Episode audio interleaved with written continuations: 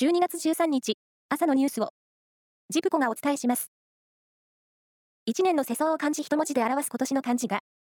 税金の税に決まりました。税収増の還元として岸田総理大臣が、所得税、住民税の定額減税を打ち出したことや、消費税のインボイス制度の導入などが理由に挙がりました。政府、与党は、防衛力強化の財源を確保するための増税をめぐり、タバコ税については、加熱式タバコの税金を引き上げる方向で検討に入りました。加熱式タバコの販売本数が増えている一方、紙巻きよりタバコの葉の使用量が少なく税金が安いため、これを上げることで、紙巻きと同水準の負担とする狙いがあります。一方、増税の開始時期に関しては、自民党の宮沢税制調査会長が、今年は決定しないことにしたと説明していて、事実上、再来年の開始は見送ることになります。政府は、地方への移住を後押しする支援金制度を拡充する方針を固め、東京、神奈川、千葉、埼玉のキャンパスに通う学生が、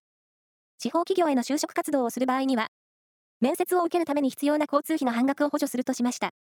再来年の春に、4年生大学を卒業予定の学生から適用する見通しで、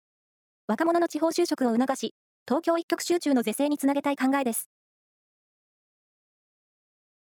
今月28日から来月4日までの年末年始期間で、JR の新幹線と在来線の指定席予約数が昨年度と比べて44%増えて350万席だったことが分かりました。JR 旅客6社が昨日発表したもので、新型コロナウイルス化前の2018年度と比べても8%増えました。混雑のピークは下りが29日で、上りが来月3日となっています。財務省は日本の資本主義の父とされる実業家、渋沢栄一の肖像画をデザインした新1万円札など、新たな紙幣3種類を来年7月3日から発行すると発表しました。紙幣デザインの刷新は2004年以来、およそ20年ぶりです。新紙幣発行後も、現行の紙幣は引き続き使うことができます。サッカーのアジアチャンピオンズリーグは昨日、1次リーグ最終戦が行われ、H 組で初出場のバンフォーレ甲府が、タイのブリラムに3対2で競り勝ち、J2 のクラブとして初めて決勝トーナメント進出を決めました。一方、相組で、すでに1次リーグ突破を決めている川崎フロンターレは、